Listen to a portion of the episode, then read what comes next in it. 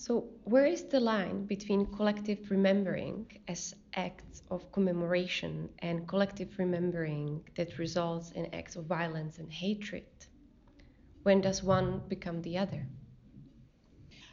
I, I don't know if there's a line necessarily, but I think um, it's about how how it is remembered and you know what sort of leadership there is in terms of how acts are remembered.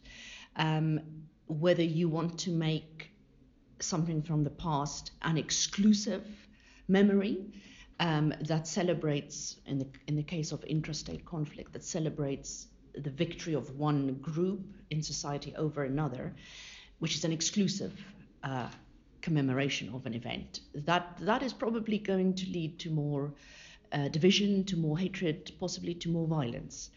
Um, if you reframe it, and ideally this is what we want to see in post-war societies and in the spirit of reconciliation, is not necessarily to take away the the right of a group to remember uh, an event that was important in their past, but to give a space for it to be reframed, um, also to turn it into an opportunity for other groups to remember similar events that might have happened uh, in their past. So, in other words, making an event a more inclusive uh, uh, time or, or opportunity uh, is probably what what makes the difference between whether an event will be, lead to more exclusion, more div, uh, division, and, possibly violence, and whether it can actually become a, a vehicle or an opportunity for reconciliation.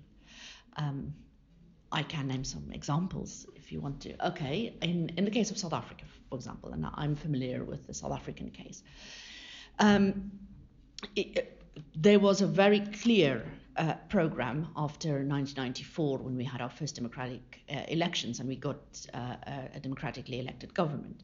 The new government said, well, look, reconciliation is really important. So it looked at, it selected various historical events um, which played a role in not just the Afrikaners' history, um, but also in the history of the struggle, so the opposition against uh, apartheid. And they selected various dates and they said, well, okay. So, for example, 16th of, of uh, June was the commemoration of the day, the, the Soweto riots, when the, the school, black school children revolted against, in 1976, against uh, the imposition of Afrikaans as the language of tuition. And it led to children being killed by the police and uh, a wave of protests. It was a very important date in the anti apartheid struggle. So they said, well, okay, we're not going to make 16 June a public holiday where we commemorate Soweto uprisings and our victimhood and where we were shot by the police. We're going to turn it into a National Youth Day.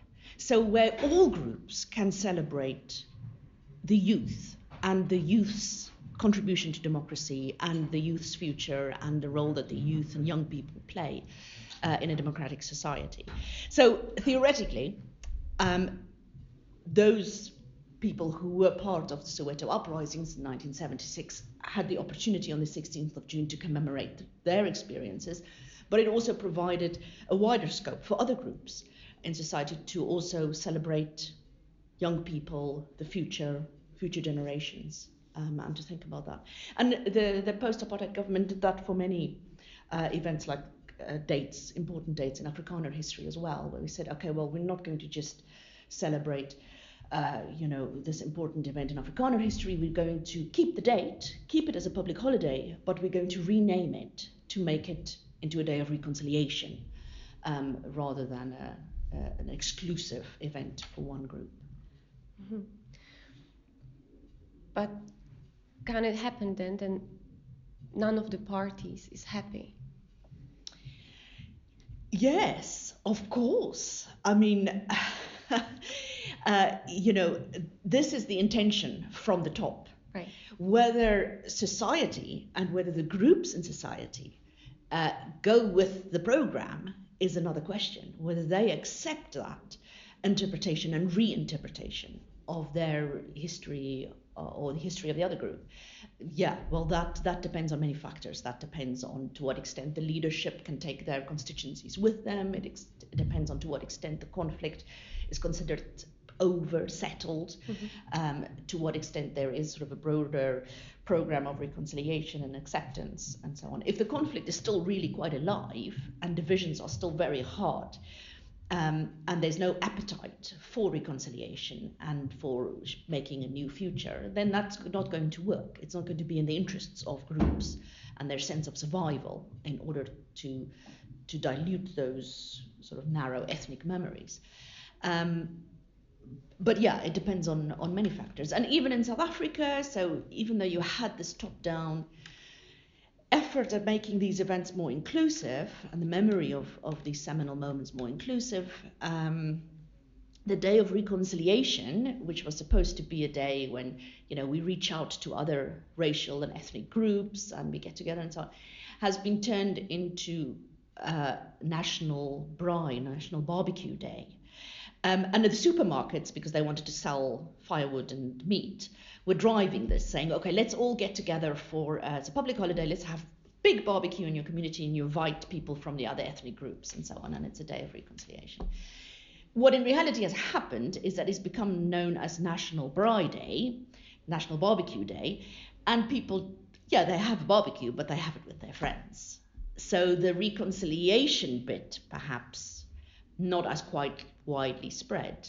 What, um, what would you suggest then it should be done differently in order for communities and individuals to uh, really um, connect with such um, interpretation, unified interpretation, or unified nar- historical narratives? Well, I think I think I think it's important that the national government creates a space for mm-hmm. it, creates encouragement, but they can only do so much. Um, I think you need to also have a sort of a more community-based uh, approach where you build up communities, and this goes in with post-war reconstruction programs and so on, where communities have to be empowered to feel confident, to not feel that they are deprived relatively to the opposing community group and so on, and then there will be, theoretically speaking, at least, there they should be have the confidence to engage uh, in these kind of outreach activities, more inclusive activities. Um, I think it's also that there has to be a sense of that we need each other. Um, if that sense is not there, then there is no why. Why would you then go and have a barbecue with someone from the other group? You know, what's the motivation for it? Mm. Um, Being member of uh, the same state, mm-hmm. isn't it? Isn't it? Uh, a, sufficient reason for trying to find a communal understanding? Uh, yes, you would think so, um, uh, in, in the interest of nation building um, and so on. But I think many members of the society might not ascribe to that.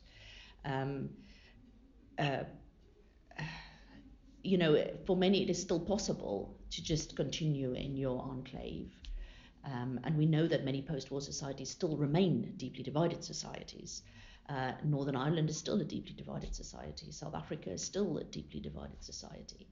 Um, you know, just because the violence is gone doesn't necessarily mean that community relations have transformed. Or if it does happen, it, it happens very slowly often.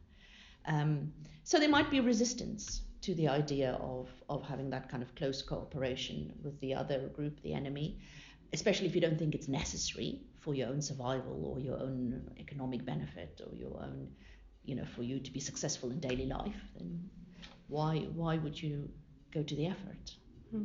I'm glad that you mentioned uh, Northern Ireland as another um, field where you, mm. you uh, conducted your ethnographic fieldwork, I believe could you if you if you should compare South African case and Northern Ireland, what what is the main difference in in regards to commemoration and this kind of um, unified historical narrative building? We, we can call it as such. I think there are some important differences. I think uh, the South African case uh, was considered settled much quicker than the Northern Irish case.